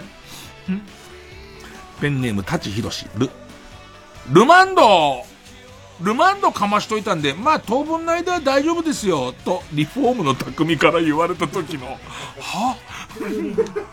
柱の下ね。ペンネームソフィーと双子の姉妹。ル、ルーラーを使って、ルーラーを使って、抜けなくなったスカルファック事故から脱出し、脱出しようと試みるも、そのまま肩車みたいな状態で、天井に激突するだけだった時の、女性の歯、女性の歯じゃねえだろ。おかしいだろ。だってその状態で入ってて、ルーラーって言ったら、俺だけどっか行くつもりだったわけでしょ、きっと。そういうことでね、俺だけどっか行くつもりだったのが、室内で言っちゃってっから、ドーンってそのまま行っちゃってて、女丈夫。だってもう下から余計めり込んでるし、頭は天洞窟の天井にめり込んでんのに、はぁじゃねえよね。はぁってどのはぁなんだよ。驚き？悲しみ？うんえー、えー、ペンネームヒメルテア。レ。レッド・ツェッペリンの移民の歌の三味線バージョンの BGM がそこそこ根の張る和食屋で流れてきた時のあーだって。割烹でさ、飯食ってたなんか聞いたことある曲だなと思ったら、ペンペケペケペペンペンペペケペケペンペケペケペペンペケペペケペンペケペケペえ？ツェッペリン？ペンペンペントロンっていうやつ でもたまにさ、スーパーとかでさ、チョイスがなんか対象ごとみたいなになってる時にさ、平気でブルーハーツとか流れるよね。あ れ誰が、対象ごとの先生が弾いてんのかな、あれ。えー、ペンネーム。幸せの黄色いブリーフ、ロ。ローラースケートですれ違いざまにおちんちんを揉んでいくおじさんになぜか自分のおちんちんだけが揉まれない時のえー、って。えー、えー、えー、えー、俺だけっていう。前の人で終わったのかなと思ったら次の人もローラースケートでこうずっと行きながらギュッギュッって揉んでるのに、え、俺だけっていう。ペンネームマイペース、ロ。老夫婦が二人で営んでいる小料理屋に、上原愛のサイン色紙が飾ってあるのを見つけた時の、ええどういう感じなのかな？老夫婦が二人だから、たまたまいたお客さんが有名な子だよっていう流れなのから、それじゃあもらっときましょうかね？みたいな心の温まるやつでしょ、それ。老夫婦のおじいちゃんの、板前、頑固な板前のおじいちゃんの方が、近所のレンタルビデオ店でのあの、握手会、サイン会に行ってるとは考えづらいもんね。えー、でもラストかな。ペンネーム、かばやき三代。ローラさんに憧れて、この世界、おいら目指したからよ。ダメだもん。たけしさんのクオリティがひどい。ね。えー、ということで、ね。えー、はっていうカルタでした。えー、対するはこちら新仮面ライダー怪人大役化カルタ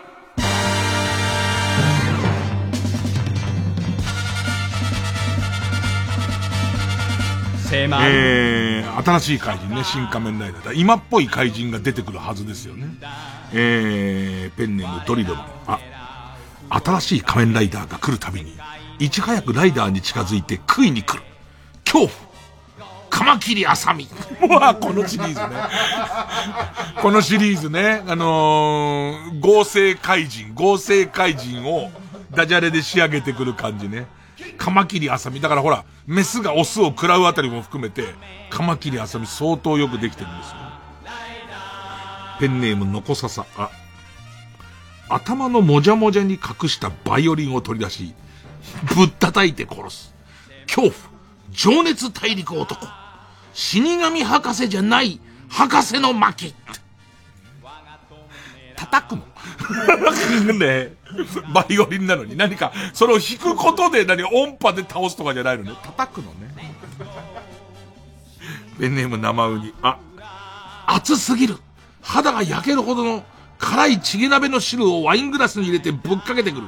戦慄、チゲ男爵。ああ、作ってきたで、つ、ちげ男子。灼熱、樋口くんのメガネが真っ赤に染まるの巻。ペンネーム生ウニでした。えー、ペンネームロヒ肉。あ、アンチ仮面ライダーの声を直接脳内に届けて心を折ってくる。恐怖、怪人、ヤシコ、や、ヤフコメ男。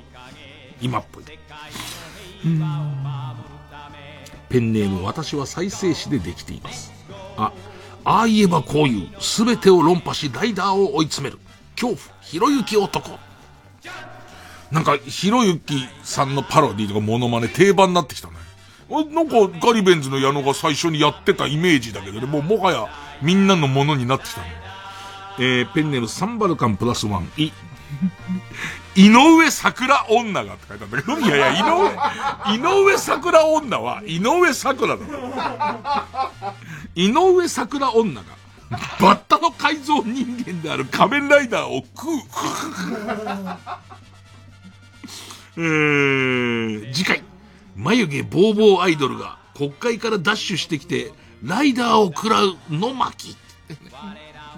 キャラが、キャラがいっぱい入っちゃってるからね。キャラだらけだからね。えー、ペンネーム残ささい、いつの間にやら仮面ライダーが乗ってきたバイクに乗ってどこかに逃げる。盗難。尾崎豊男、うん、サイクロンド。ペンネームショットマン、い、偉大なるショッカー狩猟だった。父の七光でショッカーに入ったものの、リストラされた中年が肉体を改造し、ライダーに、仮面ライダー三平。ああ、なるほどね。コネでね、コネでね、まあお父さんにもみんな世話になったしっていうんでね、入ったんだけどね。えー、ショッカーは追い出されちゃいました。で、これから改造します。肉体改造ってライザップだけどね。ライザップで肉体改造してっていうライダーになる。俺多分この人の壺に入れられてるのはこれね、い、稲毛屋のレジで、レジ袋がなんで有有料なんだ稲毛屋のレジで、レジ袋がなんで有料なんだと散々騒いだあげく、使用期限切れのクーポンを使わせろと言ってくる。回帰佐藤のクソババア男男なのこの最後の男なのがちょっと俺だけで。佐藤のクソババアじゃないです。佐藤のクソババア男。えー、ペンネームそっとしておいて、う、受けるんですけど、と言いながら、たかかってきて、すげえ連射して飛び去る。恐怖、インスタ映え。載せられても影響ゼロ。最高いいね、4の巻。うん、ペンネーム、マイペース、う、歌による超音波攻撃で飛行機の離陸を遅らせる。恐怖、松山千春男。逆に遅らせる。あれ改造されちゃったから。もともとは飛行機が遅れて揉めてるのを眺めてたあの松山千春が改造されちゃったから。恐怖、その松山千春男、ね、松山千春男でね。えー、なんだろうね、何々の巻みたいのもこれから作っててほしいんですけど。北の大地に吹き荒れる。長い超音波の巻みたいな。うん。えー、ペンネーム、そろそろ旧姓中山。え、SNS で数年前のもう忘れていた恥ずかしくなるようなツイートを掘り起こしてリプライを送り、精神を弱らせてくる。恐怖クソリプモグラああ、いいね。怪人にありそうですからね。えー、ペンネームボールペン返して、え、AV 女優つぼみのサイン会にジャイアントポッキーを毎回持参。童貞サイン会男いや、ここ恐怖とか、戦慄とか、2文字のその、こう、漢字で入れることになってますけど、童貞はないです。恐怖で大丈夫思いつかない場合は恐怖でいいです。恐怖とか戦慄とかね。えー、猛毒とか怖い言葉ですから。童貞、サイン会男だ。面白お土産で印象をつけろの巻っていう。うんえー、ペンネームニトロ。お、おしっこをパンパンに詰めた水風船を真珠の首飾りのように首に巻いて装備。恐怖。ミョーデリング男。ポンデリングの、ね、ね、ライオンの怪人なんですよ。ね、ライ、基本はライオンの怪人なんですけど、あの周りの首のところに尿爆弾をいっぱいつけてますから。うん、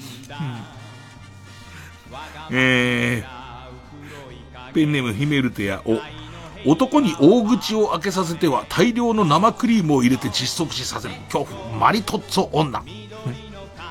タイトル。美人歯科衛生女子はクリームがお好きの巻。いいね。ウォス10番。おっぱいから高圧力の母乳を噴射する悪魔。父ケルヒャー女。ケルヒャーと合体させられてるから。ね、ね。だからニュージュケル、ケル、ケルヒャーだろうね。あの、カメバズーガとかハサミジャガーのやつで言うと、えっと、ホルスタイン・ケルヒャーですよね。ホルスタイン・ケルヒャーでもう、すごい、ビュバービュバーって出ますから。うん。えー、ペンネーム、サミダレ牛。お、お母さん買ってくれないと僕死ぬよと泣き叫んで、泣きさ、叫んでまでねだったのは、催眠術だったのか。洗脳、ハンドスピナー男。くるくる回るけど、だから何なの？の巻。巻じゃない。ハンドスピナー何だったんだけどさ、最近のやばいなと思うのって、ハンドスピナーもマリトッツォも短すぎない。短すぎるのに、熱し方が早いから、その、金でなんとか叩い、転売ヤーもすぐ現れるし、金で叩いて買うやつも現れるから、沸騰するんだけど、めちゃめちゃ短いよね。ハンドスピナーって何だったの？チンチンに近づけたことある。すげえ回してチンチンに近づけたことある。俺はある。チュンつって。ふっえー、うん、ペンネーム、さすまたゴシゴシ。お、置き配トラブルが頻発する街。そこには罪の、罪もない人の置き配を盗んで去る怪人の姿。次回、恐怖、置き配ネズミ。サイクロン号でマックを運べの巻。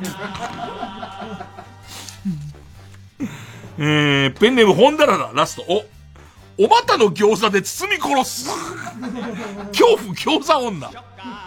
タイトル、放送禁止か。縦餃子の巻。何それ？何縦餃子？何？餃子女の縦餃、縦餃子ってもう超面白くないもん。放送禁止か縦餃子の巻差し替えになっちゃってね、次の回なかったことになってるからね。普通にね。再放送になってるから、第1話。えー、ということで。えー、リスナー投票、生リスナー投票で勝ち残るカルタを決めます。勝ったと思う方のカルタが、はーっていうカルタはメールの件名にひらがなで、はーです。で、新仮面ライダー怪人大百科カルタならメールの件名に漢字で仮面と書いてください。メールの本文には住所、氏名、年齢、電話番号を書いて、これからかかる曲の間に送ってください。投票は1人1回で抽選で3名様にバカ力カードをプレゼントします。えー、メールアドレスは baka.tbs.co.jp baka.tbs.co.jp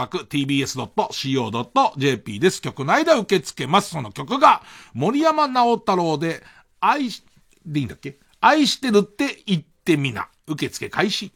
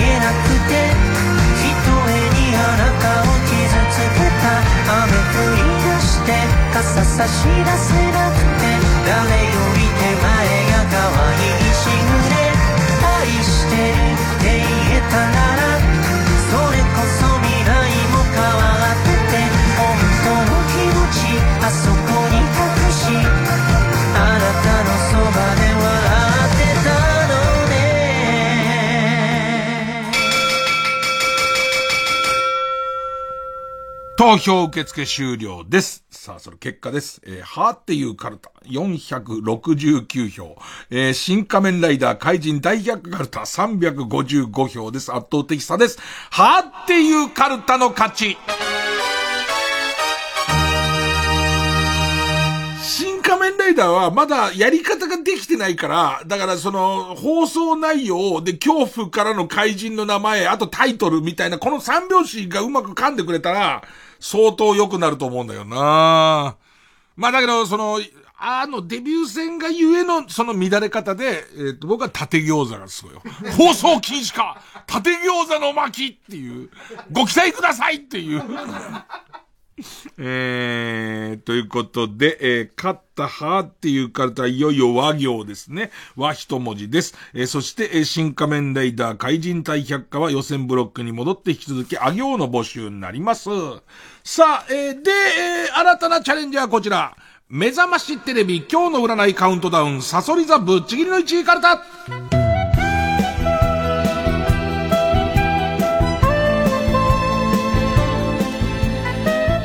さあ、えー、まあまあ、サソリ座がぶっちぎりの1位の時、信じられないぐらいのラッキー、ラッキーな文言を書いてもらうんですけど、えーっと、ペンネームスズムシ食べた。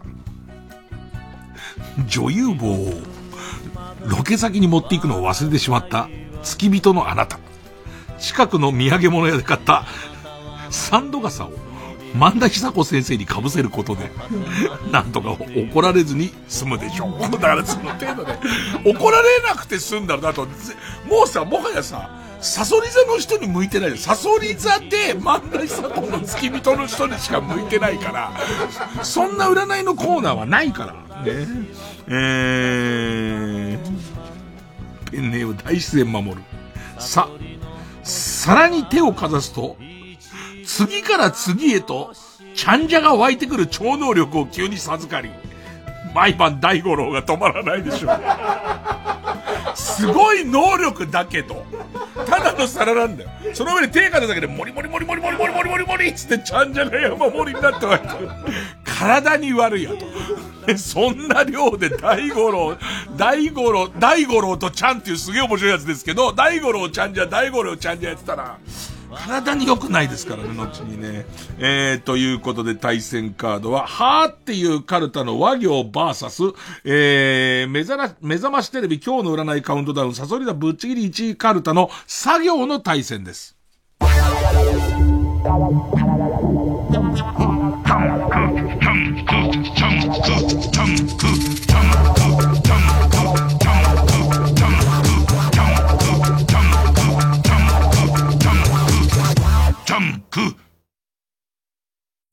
開局70周年記念 TBS ラジオ公式読本。おかげさまで重版出題好評販売中です。森本武郎大沢優里生島博士爆笑問題伊集院光ライムスター歌丸赤江玉緒ジェーン・スー荻上チキなど総勢30人を超えるパーソナリティが登場。久米宏荒川京慶小堺一樹関根勤岸谷五郎らによる紀行文。毒マムシ三太夫が語る TBS ラジオ。長峰由紀富山恵里が語る永六輔など70年の歴史を楽しめる内容です。責任編集武田砂鉄。開局70周年記念 TBS ラジオ公式読本は税込1760円。ぜひお近くの書店などでお求めください。ここで雪明のクロストークをお聞きください。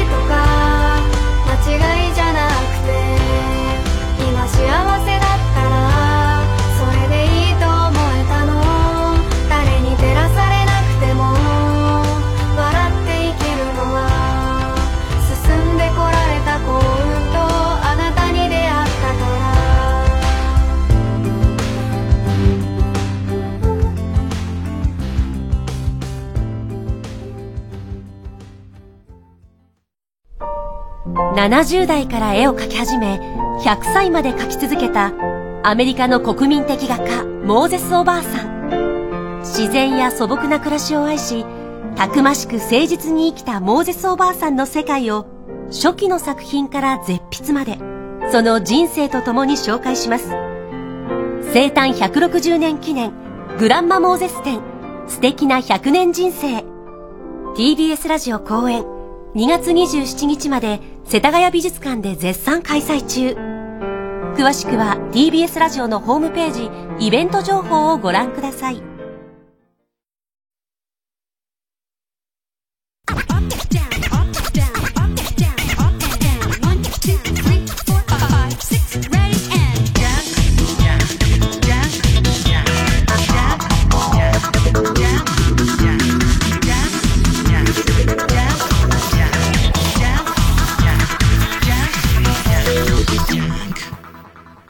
あの歌、こう聞こえたらもうおしまいコーナー。Army bunk, army chow, army cruise, army car, army bunk, army chow, army cruise, army もう car. あの、疲れが溜まると、すぐ聞き間違いが起きちゃいますからね。ついさっきもあの、モーゼスおばあさんをモーリー・ロバートソンで聞き間違えましたからね。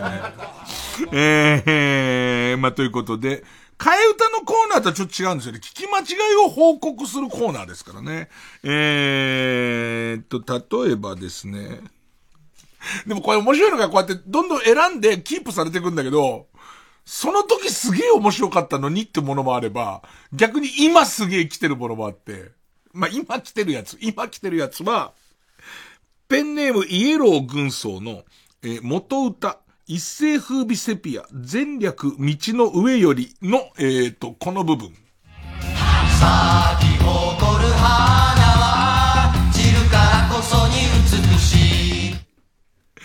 これ、こういう風に聞こえてる。サバ缶の中は、サバがたっぷり入ってる。そいやそいや、それそれ なんかこの歌、なんだろうね、そのさ、歌の、こう、雰囲気と、何当たり前のことみんな言ってんのみたいな。硬派な集団がみんなで、サバ缶の中は、サバがたっぷり入ってる、つって。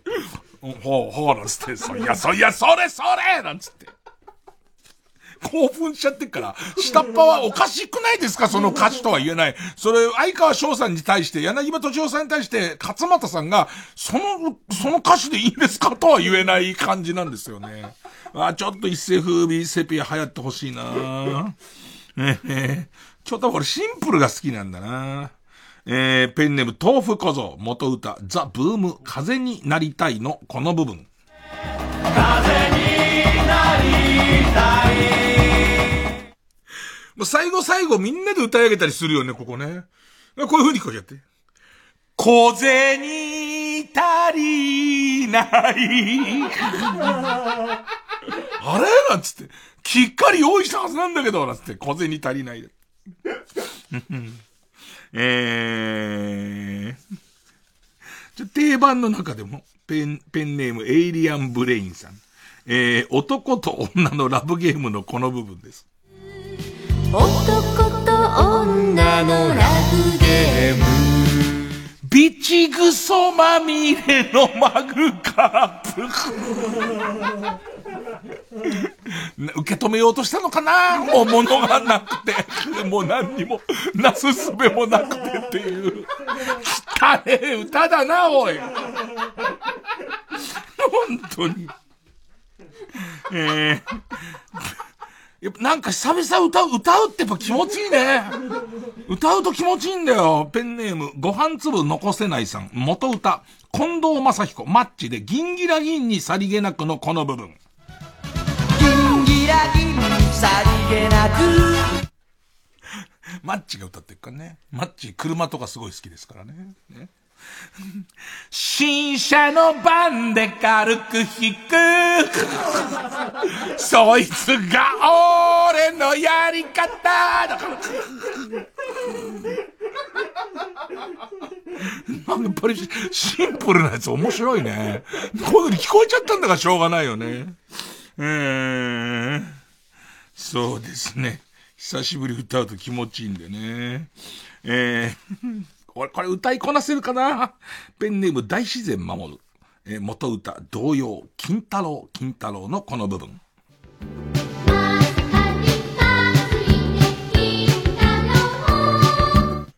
このリズムでいいのかな？えー、まさか理担いで金太郎がこういう風に聞こえちゃった。トングで乳首をちょんちょちょんちょんちょん。難しいだろ、歌うの。これカタカナで書いてあるんだぜ。そう、トングで乳首をちょんちょちょんちょんちょんって書いてあるのを。俺頑張ってると思うよ、これ。何の稽古なんだよ、お前。山で。山にこうやって入ってたら、金太郎今日なんか稽古、昨日は熊にまたがり大間の稽古して、今日何やってんのかなと思ったら、トングで乳首を、ちょんちょちょんちょんちょんつって。何、何してんの？稽古。ラスト。ペンネーム紫の猫。元歌相川七瀬。夢見る少女じゃいられないの、この部分。夢見る少女じゃいられない外した網戸が戻せないお掃除かな？お掃除かな？貸し入れたからもともとね。えー、ということでもう聞こえちゃったらしょうがないんで送ってください。お待ちしております。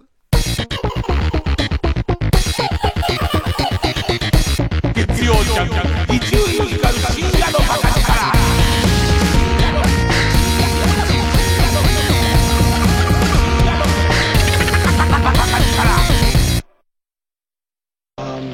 フルオーケストラの生演奏で名画が再び蘇る。TBS ラジオ公演「雨に歌えばシネマオーケストラ」3月21日東京国際フォーラムホール A で開催。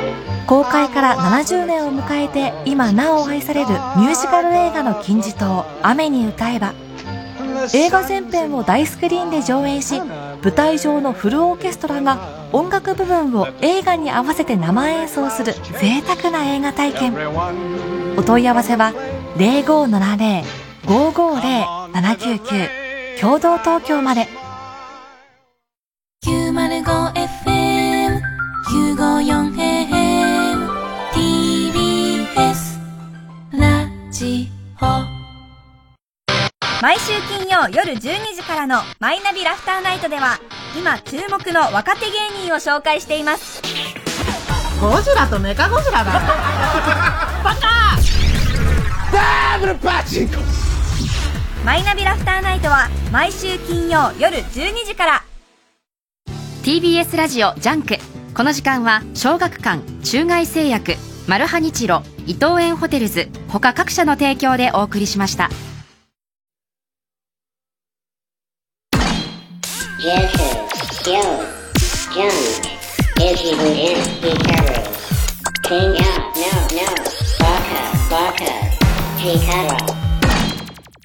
いや、本当に申し訳ないのはさ、すごい量ネタをもらってるからさ、で、そっからこう、毎日のように選んでるわけ。で、その日のテンションですげえ面白いとか、多分、今日の、えっ、と、外した網戸が戻戻らないとかも、今日以外つまんないと思うんだよね。で、それを逃した時に本当に申し訳ないと思います。も思います。ね。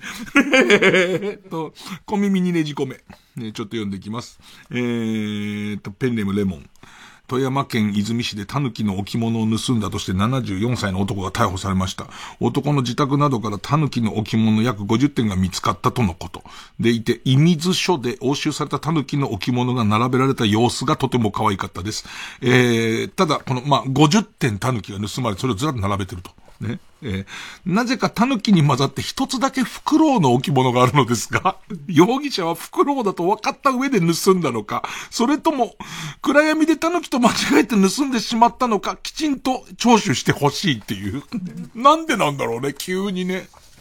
えーっと、それからですね、ペンネーム健康ファクトリーさん。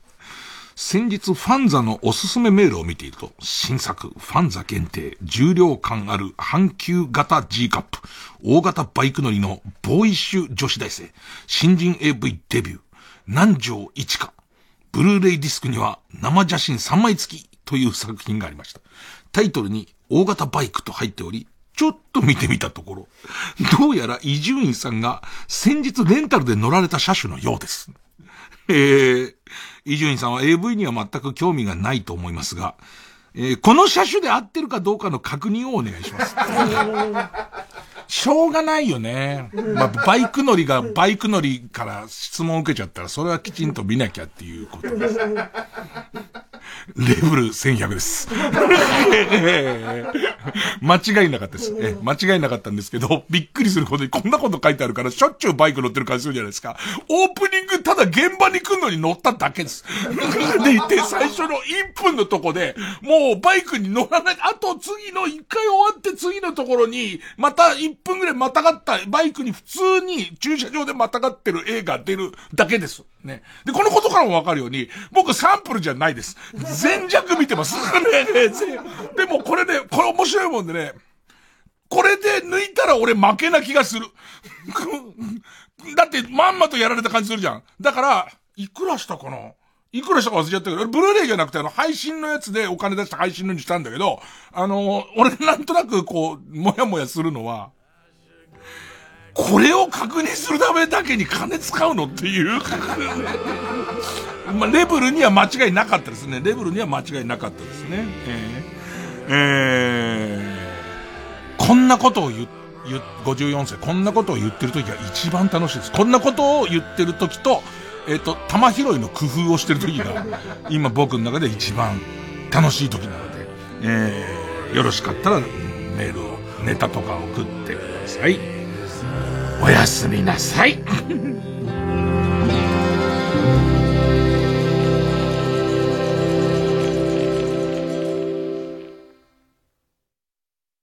サスペンダーズの古川です。月替わりで様々なパーソナリティが担当する24時の箱。2月は僕たちサスペンダーズが担当します。よろしくお願いします。